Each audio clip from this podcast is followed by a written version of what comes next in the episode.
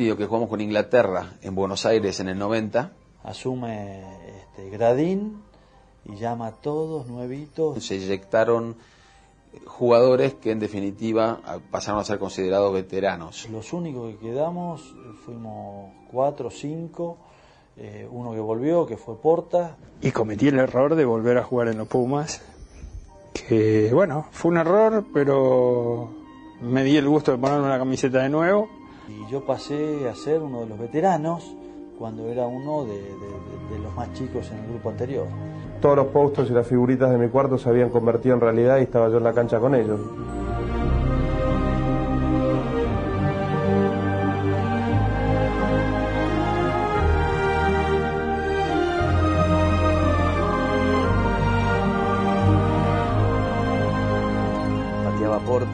O sea, yo estaba de un lado, estaba de centro de un lado y y el Cuesta Silva del otro y lo vi a Porta ahí pateando, lo vi a Diego Cuesta y sí, estaba ahí, estaba ahí para jugar y no sabe, realmente fue, fue muy fue muy loco. Estaba jugando con Diego Cuesta Silva, con Diego Cash, con Hugo Porta, con todas esas figuras que nada, habían sido mis ídolos, de, mis ídolos de todos esos años. Los Pumas encaraban una dura gira por el Reino Unido y llevaban algunas novedades a las islas. Por un lado, el retorno de Hugo Porta y por otro, un plantel juvenil con muchas caras nuevas. Una de las giras más duras que recuerdo en el 90 por Reino Unido, eh, donde fue el bautismo de fuego de eh, muchísimos jugadores que la algunos de ellos todavía siguen jugando hoy en día.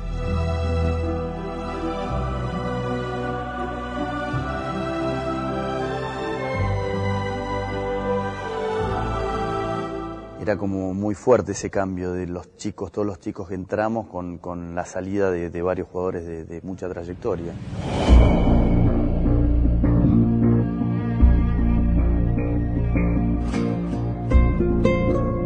Nos ha ido muy bien el partido inaugural con eh, Irlanda, eh, nos fuimos con la cabeza en alto.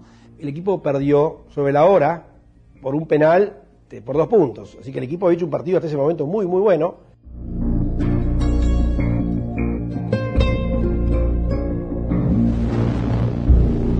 a partir de ahí fue la, seguidilla. Inglaterra, Escocia eh, y terminamos con, eh, creo que fue Barbarians.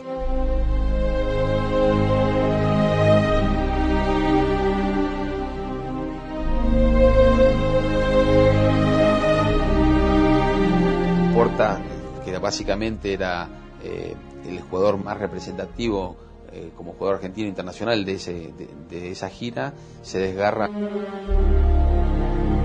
Fue una gira importante porque fue la gira al Reino Unido después de lo de Malvinas, el primer equipo que fue ahí, pero bueno, digamos que la anécdota pasa por ahí, no por los resultados o lo que hacíamos dentro de la cancha. ¿no?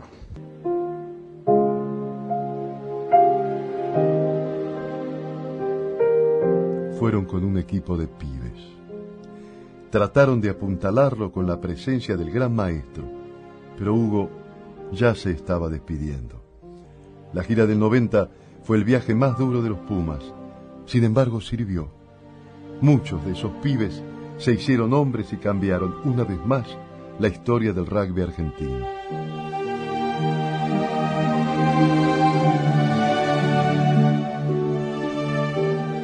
Empezaba toda una época nueva. Esa fue la base del equipo que se armó en la década del 90. Era como una responsabilidad nuestra muy, muy, muy grande, eh, pero bueno, la asumimos, la asumimos y para adelante.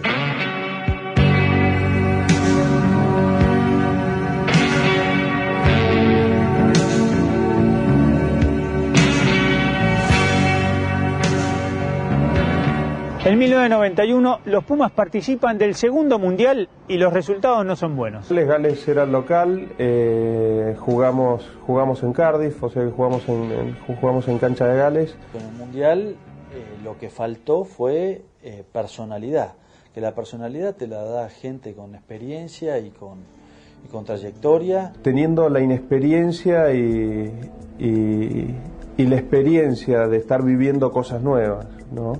Con un equipo eh, un poco, o sea, muy, muy junior, con muchos jugadores que se acaban de incorporar en el año 90. Y otra vez, me acuerdo del respaldo de los que llevaban, las, de los que llevaban la bandera en ese momento del equipo, eh, otra vez Diego Cuesta Silva, Diego Cash. El primer partido eh, salió bastante bien, eh, fue, fue un buen partido contra Australia, que después iba a ser el, el campeón, la verdad un, un orgullo haber podido jugar ese partido. Gales era el local, eh, jugamos, jugamos en Cardiff, o sea que jugamos en, en- jugamos en cancha de Gales y, y lo perdimos, lo perdimos con una batalla de forwards enorme. Y pasamos a jugarnos el, el último con Western Samoa, que era, eh, era fue nuestro inicial verdugo previo al segundo mundial 95, tercer mundial del 95. Y Samoa, en el momento donde ve complicado el partido, eh, nos aplica una dureza física eh, que nos empieza a lastimar y ahí nos, otra vez, nosotros que, que éramos muy chicos empezamos a, a acompañar y a soportar ese rugby que se estaba jugando en ese momento, ¿no? A, a Ira Razabal lo sacan con una conmoción cerebral, al chino Angó le ponen un Cristo, le bajan todos los dientes de adelante, el partido con Samoa estaba, bueno, es, es mi primera expulsión.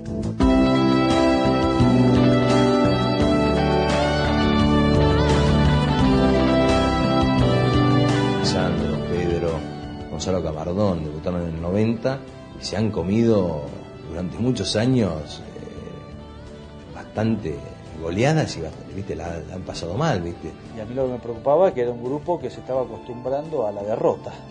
Y a la derrota uno no se puede acostumbrar nunca.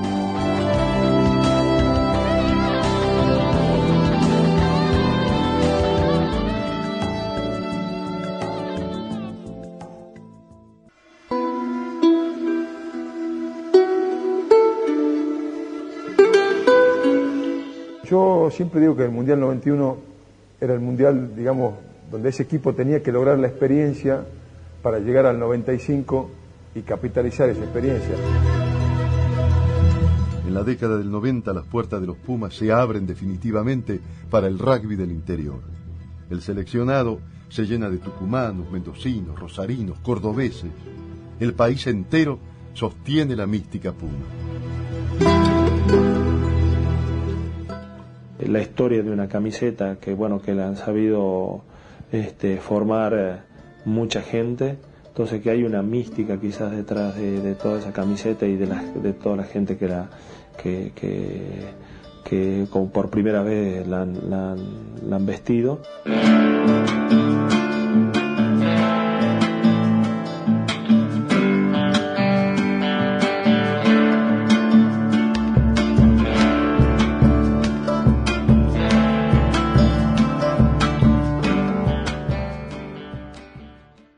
Luego de varios resultados adversos, la gira del 92 fue una bocanada de aire fresco para los Pumas, con el agregado de la histórica victoria de Nantes.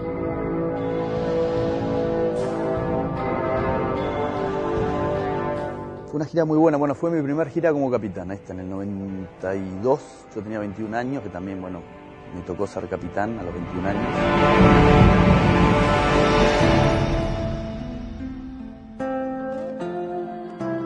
Una gira también muy linda que arrancamos por Rumania, España. La gira estuvo muy bien armada porque empezamos muy de menor a mayor. Íbamos a jugar, a empezar por España, íbamos a, a seguir con dos partidos en Rumania, contra Rumania B y contra Rumania. España, después Rumania y después Francia.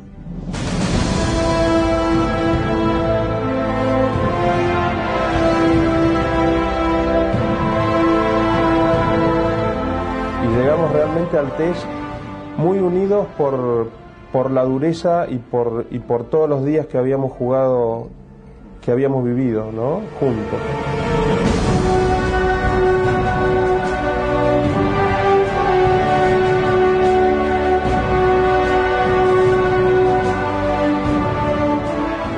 Yo me quedo con lo que con el talento de Arbizu, con el pie de Santiago y con lo que teclean yo de Salvat y Diego Cuesta en el centro de la cancha porque parecía que te filtraban en todas las jugadas y estos dos este, paraban todo. Y bueno, esos días que cada, en esa época que cada tanto tenían los Pumas iluminados con Santiago Mesón en esos días, Fueron los- todos los puntos de Santiago, Mesón y un drop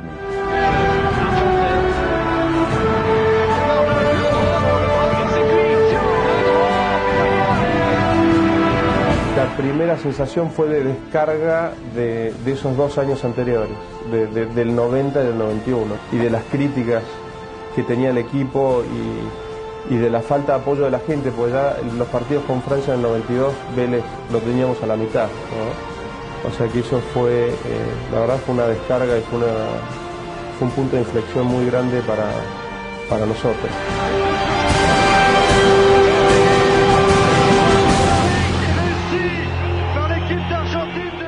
Sido la primera vez que un equipo argentino eh, le ganaba a Francia en Francia. Como entrenador, diría que Francia Nantes fue, fue quizás este, el partido más emotivo.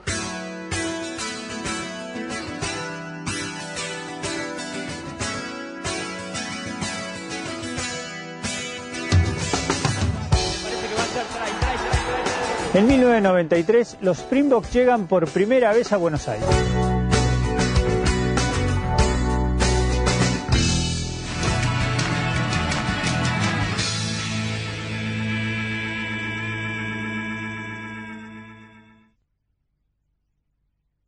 no teníamos apertura con quién jugar para el último test. Entonces yo este, propongo, miren, acá tenemos esta posibilidad. Está José Sile, que está en actividad, que está jugando, entonces deciden llamarlo. Lo que pasa es que estábamos con el tiempo muy contado, ¿no? Y llegó la misma mañana que jugamos el test, me acuerdo. Este, no sé, tuve una, pequeña charla con José, le dije, José, eh, ¿cómo estás? No, estoy bien, descansé bien en el avión, eh, acá es cuestión de hacer lo mismo que, haces en tu club, lo mismo que, estás acostumbrado a hacer. No tenés que hacer ninguna cosa rara, no tenés que dar la vuelta a carnero y, hacer una doble Nelson para, para nada. Jugá de acuerdo a como vos sabés y como estás acostumbrado a hacerlo y te va a ir bien. Y, y bueno, evidentemente fue uno de los jugadores destacados de ese test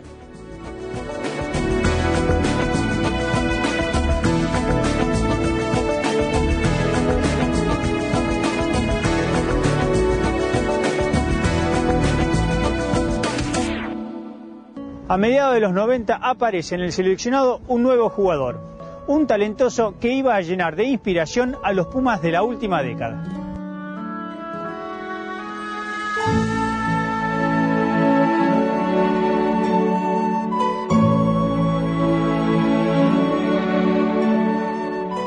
Esas son las cosas de mi viejo. Eh, sabía, estaba esperando por ahí delante la convocatoria que yo. Se hablaba de que me iban a llamar, de que de que Tito Fernández en ese momento había venido a ver un partido al casi que había jugado contra Jockey y, que por ahí iba esa gira y, la verdad que es como que era todo medio como que bueno, dicen, viste, los, rumores que se, que se generan en el rugby. Después pasó la gira y dije, bueno, eh, uno como, como alguien ansioso, como, como por ahí, bueno, sigo siendo, pero cuando era más chico, eh, esperaba como ese momento eh, lo quería ya, quería jugar en selección ahí ahora en ese momento, no si me decías que en cuatro años no, no quería jugar, en el 94 si podía jugar cuando empecé a, a, digamos, a soñar con ser parte, eh, quería estar en ese momento. Y en el 94 en diciembre me acuerdo, eh, mi viejo me llama o me va a buscar, no me acuerdo, que estaba jugando los fichines, mira lo que te digo.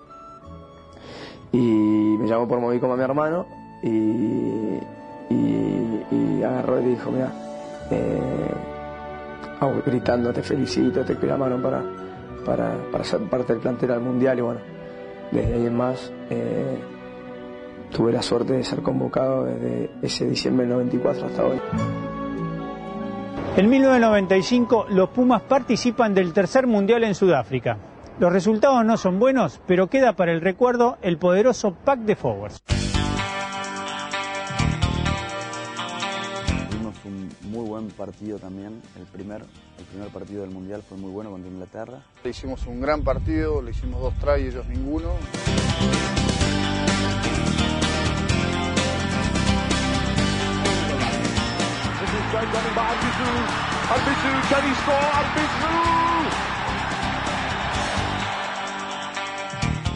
Yo creo que no tuvimos la suerte que por ahí tuvimos en el Mundial 99. Quizás tuvimos un poquito de mala suerte o ya cuando tenés mala, suerte bastantes veces seguida es otra cosa. No creo que haya falta suerte. Yo disiento con la gente, este, acá me van a, se van a enojar algunos conmigo. Yo he sido siempre muy crítico de esto y, y he sido un gran defensor de que Agustín Pichot juegue ese partido. Yo quería que juegue Agustín Pichot, yo creía que con la supremacía de su forward, sin Mesón y sin Camardón, el tipo que le podía dar la velocidad a, a- a lo que esos forward generaban para romper una línea, solamente la podía conseguir Agustín. Formamos el pack de forward ideal. No puedo analizar de cuando yo era chico porque no los conocía y quizás en adelante aparezca alguien, pero un pack como ese, con esa supremacía, Ninguno de nosotros que siguió jugando después tuvimos nunca la sensación de estar integrando un pack de forward como, como ese. No hubo otro pack de los que yo jugué con, con ese poder físico. Con Corral, Méndez y, y Noriega, con Germán Llanes y yo. Biel. Pedro, Germán, el orco y el yankee atrás, bueno, y adelante los otros tres bestias. Ah, eran todos unos animales. Era un enano ahí atrás, eh, me divertía porque lógicamente se comían todos los viajes, los golpes, paraban todo y uno podía jugar con cierta libertad.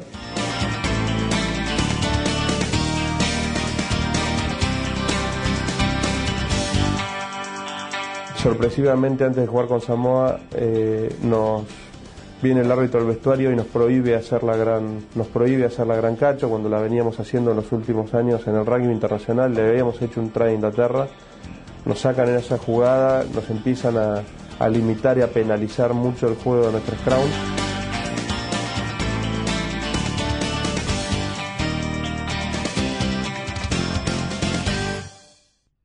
Después de la Copa del Mundo en Sudáfrica, se declara el rugby un deporte abierto, que decir que puedan competir aficionados con profesionales. El profesionalismo ya dominaba al mundo del rugby, pero nuestro seleccionado seguía dominado por una estructura amateur.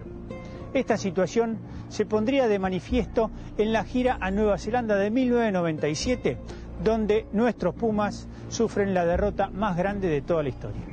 Nueva Zelanda 97. nos damos cuenta de que estábamos muy lejos Hemos recibido más que un cachetazo, podemos decir, ahí en esa gira, porque ha sido terrible. Nosotros íbamos a jugar a Nueva Zelanda en el 97 y yo iba a Pablo Camerlings, jugaba contra tipos que cobraban mucha guita, que, que había un circo montado en el cual había, y yo era un Carlitos que de Bellavista, que, que como muchos, ¿no? Ya habían algunos jugadores profesionales ahí en el 97 de los Pumas que, que, que jugaban para los Pumas y jugaban profesionalmente, pero era una diferencia abismal.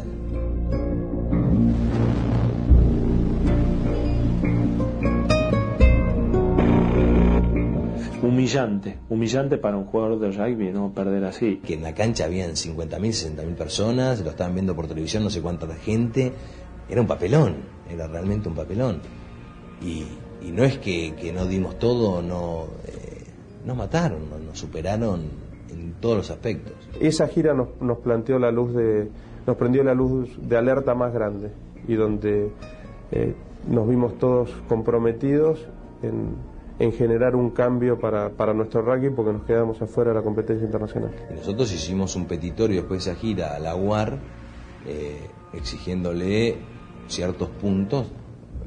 Eran cosas, no, no eran cosas del otro mundo, pero eran gimnasios para entrenarnos, preparadores físicos, una cobertura médica. Nosotros nos rompíamos jugando para los Pumas y no teníamos, tenía que, yo que tenía obra social, tenía, había chicos que no tenían obra social, que tenían que ir a parar a, no sé, eh, una cobertura médica. Fueron cuatro o cinco puntos que ahí empezó a haber un cambio. Empezaron todos unos cambios a nivel preparación física y disciplina que la verdad que entre Alex Wiley y José Luis Simov empezaron a cambiar el rugby argentino, eh, o el rugby moderno argentino.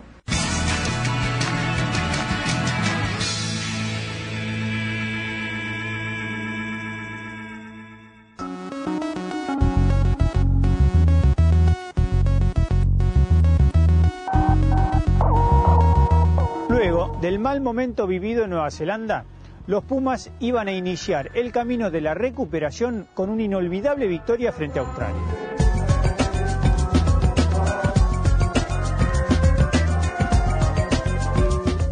Lo tomé de otra manera, ¿no? Ese partido como que estaba, como que, que había, que había crecido un poquito en todo sentido. Porque no estábamos acostumbrados a sentirnos que le podíamos ganar un equipo con, esa, de- de- de- de- con ese calibre de jugadores.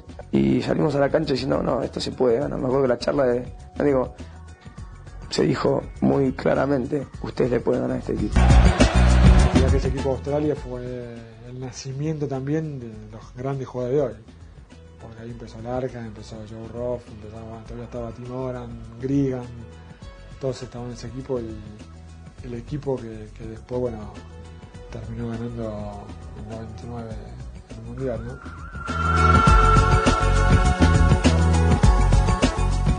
Nos quedamos solos en un entrenamiento en Centro Naval, muy cerca del Mundial, a tres semanas de la venida de Alex Wiley, porque Alex estaba en Nueva Zelanda. Yo junté al equipo y dije, muchachos, esto, esto depende de nosotros y cerrémonos. Los habían dejado hablar y es como que dijimos, bueno, estamos solos en esto. Estar así tan, tan solo nos hizo unirnos a nosotros muchísimo. Y ahí nos juntamos y nos entrenamos, y nos entrenamos esas, esas tres semanas solos. Y se logró a partir de ahí consolidar un grupo muy importante. Ya por ahí no dependíamos tanto de un, de un entrenador, sino de nosotros.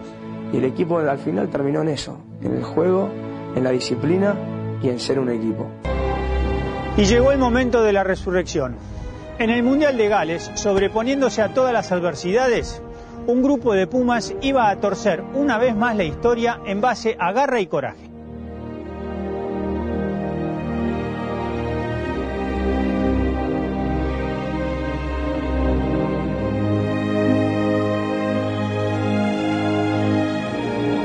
Un partido, creo que el más importante de mi carrera, ¿no? Fue eh, contra Samoa. El partido que nosotros le ganamos a Samoa en el entretiempo eh, nos dijimos cosas muy importantes. Nos damos cuenta que si perdíamos el partido, quedábamos eliminados y nos teníamos que volver. Teníamos 40 minutos para levantar 16 puntos y bueno, por suerte lo hicimos. El equipo hace un vuelco, se enchufa, se concentra. Y bueno, el equipo salió a matar o morir y bueno, eh, se dio.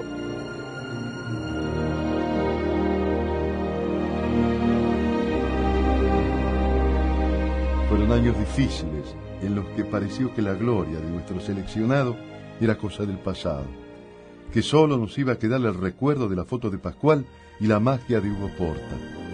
Sin embargo, en una fría noche de Lens iba a resucitar la inmortal garra puma.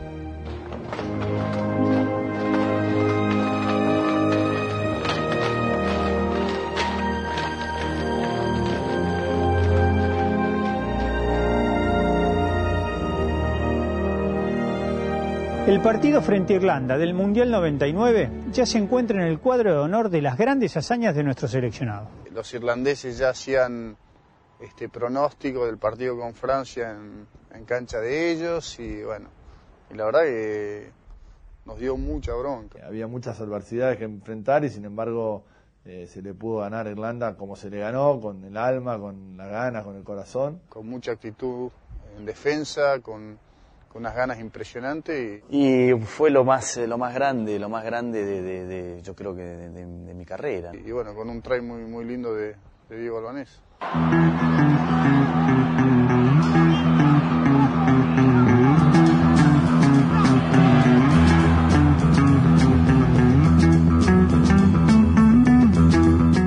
Y me acuerdo que teníamos un scrum y me acuerdo que, que ahí nomás eh, Lisandro era el primer centro, le digo, si, si, sale hacemos esto porque había, ellos estaban marcando muy, muy juntito, nunca se lo iban a esperar. Se planta bien Irlanda en ese scrum, un scrum clave, bien por Irlanda, Pichotto en retroceso, Felipe con Depomi, el pase es para Camardón, la entrada de Camardón, bueno, Albanese, sigue Albanese, va a llegar Antonio Basalto de los Pumas, La verdad que emocionante festejábamos el try como locos, pero todavía estábamos un punto un punto abajo, había que meter esa conversión y Gonza, bueno, metió un, una gran patada y después otro penal y, y, bueno, ahí tuvimos esos cuatro puntos de ventaja. Tiene tiempo todavía Irlanda. Sí, le preguntaron al árbitro y dijo que sí que hay tiempo. Irlanda pone a todos sus hombres en la hilera, esto no lo veíamos de hace cuántos años, Ruló. Nunca. Y trata de perforar con el mol se planta la Argentina, avanza Irlanda, va sumando gente la Argentina, Irlanda que está cerca, presiona sobre el gol, lo mandan para atrás, no sabemos dónde está la pelota. Si me preguntás a vos el cambio del rugby argentino hoy, ¿dónde se dio? Se dio en esos 10 minutos o, o no sé cuántos minutos eternos en ese final del partido.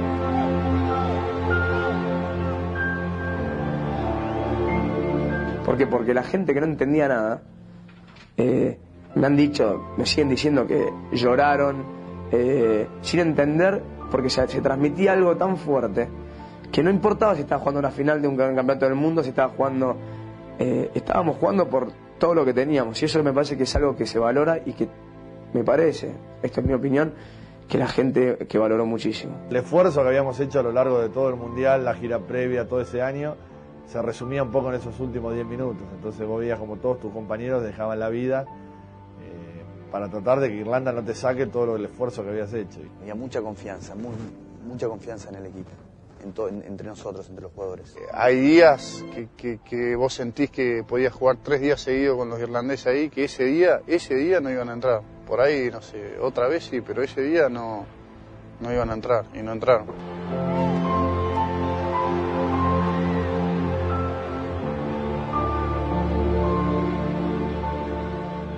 Los gritos de Pichot, Arbizu y los demás atronaban en el silencio expectante de esos dramáticos nueve minutos. Pero hay quienes aseguran haber escuchado otras voces en la legendaria noche francesa. Sí, entre los gritos de los argentinos se mezclaban ecos que venían del pasado. Alguno escuchó la inconfundible voz de Hugo indicándole algo a Felipe. Muchos supieron que era Aitor el que ordenaba el esfuerzo del turco Ayub y todos los jugadores argentinos se sintieron invencibles cuando alguien desde atrás les dijo, jueguen tranquilos, hoy en la cancha está Papito.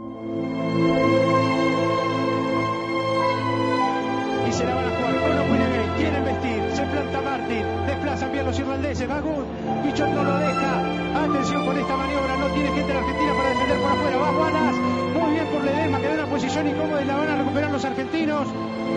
Y se acabó el partido.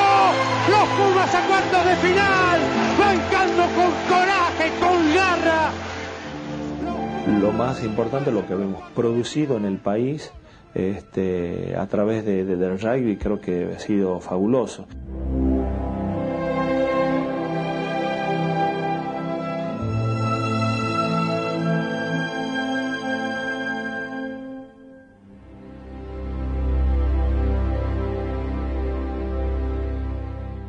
Creo que eh, cualquier chico que pueda ver, que pueda hoy estar aspirando a ser Puma puede llegar con sacrificio y, y mucha entrega, eh, se puede ser Puma.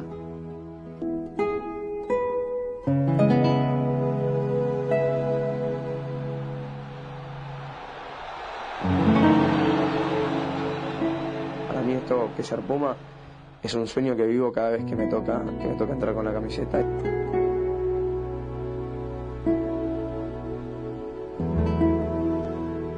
Tras el Mundial del 99, se inicia la era Marcelo Lofreda en la conducción de los Pumas.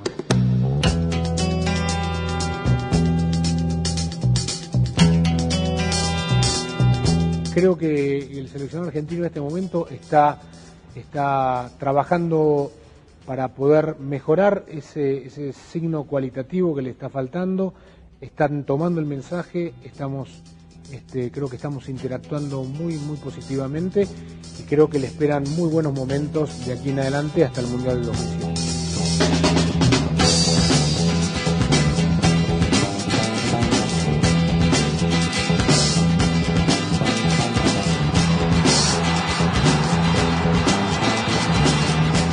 Eh, creo que con, con Marcelo después viene la otra parte, ¿no? Con Marcelo y Banana. Viene la parte de, bueno, un paso más. de saber que nosotros somos capaces de, de- de- de vencer a, a cualquier equipo. Con un crecimiento de un equipo en el cual se fueron incrementando la cantidad de jugadores de nivel, nacio- eh, de nivel internacional.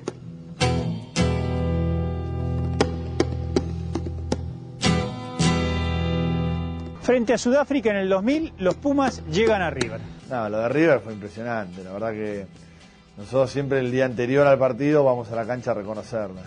Y ya cuando íbamos en Bondi, sin nadie, sin gente, nada, a la cancha de River, ya la piel de gallina se te ponía cuando entrabas a la cancha, por más que estaba vacía. Y después cuando lo vimos eh, con toda la gente llena, no, no lo- no lo podíamos creer. Fueron momentos únicos para el rugby. Eh, y bueno, por suerte me tocó ser parte.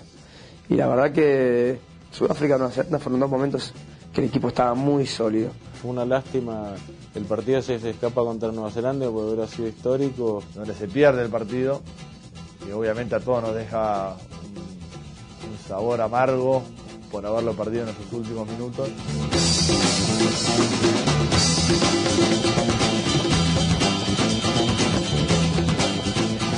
La pelota no sale, le el pecho a Mertes, si no desaparece el peligro. Cancha para correr, se metió para adentro y esto debería ser try de Nueva Zelanda. Ben Blair más por afuera y va a ser try de Nueva Zelanda. Pero si realmente después con el tiempo te pones a pensar, le jugaste de igual a igual a los mejores jugadores del mundo. Eh, y la verdad que el objetivo que uno siempre tiene antes de entrar a una cancha es tratar de dejar todo, y ese día se dejó todo. El año 2001 fue muy muy bueno por la gira previa a esa. eh, la verdad que era esa gira por, por Europa, tanto en Gales o en Escocia, se jugó muy bien al rugby.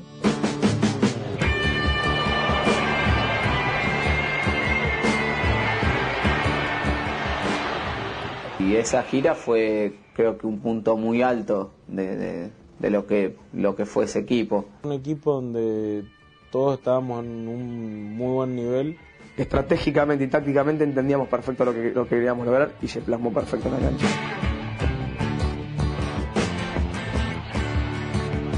Argentina, ¿viste? Son los Pumas en la Argentina y esa mística todavía está y no es, eh, no es profesional, o sea, es realmente de, de- de onda, es realmente de corazón que lo hace. Si no, creo que no lo podría hacer.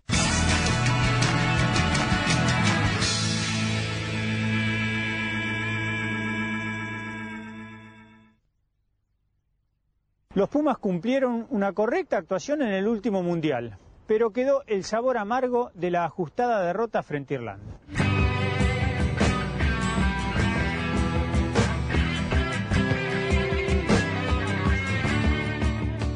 Al menos en mis objetivos y en lo de varios de los chicos, eh, y creo que de todos, era, era, era sobrepasar ese punto. Era un punto o 50, teníamos que sobrepasarlo y, y no, no lo pudimos dar, no lo pudimos, no lo pudimos, no lo pudimos sobrellevar.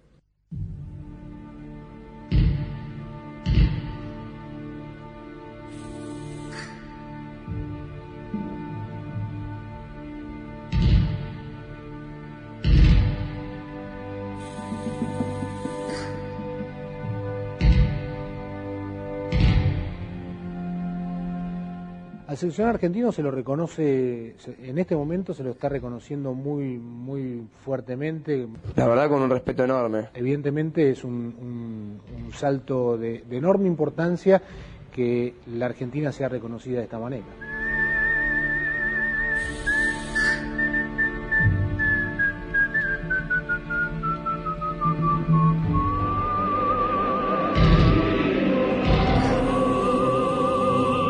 Es un equipo respetado, este, admirado en algunos lugares, eh, que siempre tuvo jugadores especiales este, y que bueno, siempre dejó bien sentado, digamos, el prestigio de nuestro rugby en, en cualquier lado, ¿no?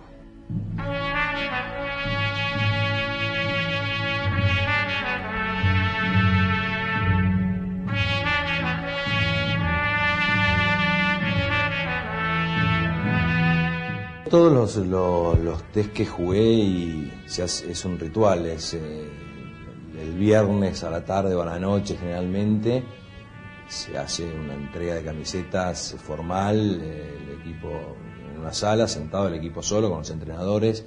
Antes por ahí no, no existía eso, sin embargo uno eh, la pedía el día anterior o la pedía horas antes porque le gustaba no recibirla en el vestuario, sino tenerla, guardarla en el bolso y llevarla al vestuario este, como parte de, de uno mismo. En la época de José Luis Simov, José Luis generalmente llamaba a un ex Puma representativo. Yo me acuerdo con Tito Fernández, por ejemplo, que para él era como un orgullo entregar la camiseta de los Pumas a un Puma. Yo mi camiseta nunca la cambié, nunca. La camiseta es mía cuando me la gané y siempre, siempre la tuve. No tengo otras camisetas, este, las fui regalando, se las fui dando a amigos del rugby. Y la única que me quedó es la camiseta argentina, la que guardo con un cariño muy especial.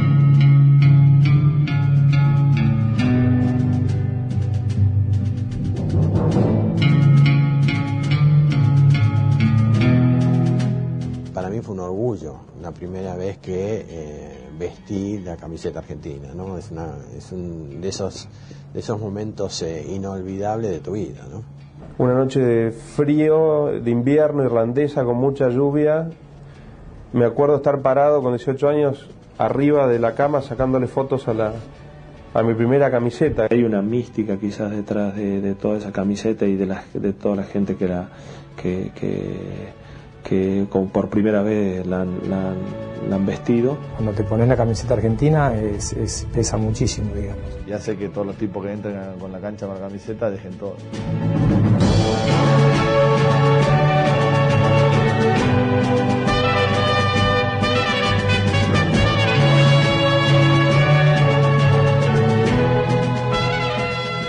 Son más de 100 años de un gran esfuerzo para estar ahí, entre los mejores. Toda una historia de garra y coraje. Son los Pumas, un orgullo argentino que gracias al esfuerzo de tantos que dejaron el alma en cada jugada, se han convertido en la más maravillosa leyenda del rugby.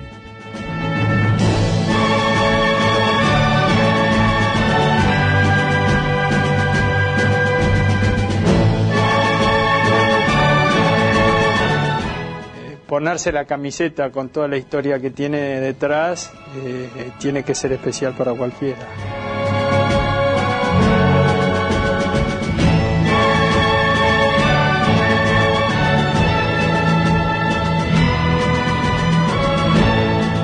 Son más de 100 años de una leyenda incomparable, de cientos de jugadores que dejaron el alma para honrar esa camiseta, de hazañas inolvidables que forjaron el orgullo de nuestro deporte. Son más de 100 años de sentimientos que se esconden en el corazón de los que se ponen la celeste y blanca y estalla en los sueños de cada chico que juega al rugby en la Argentina.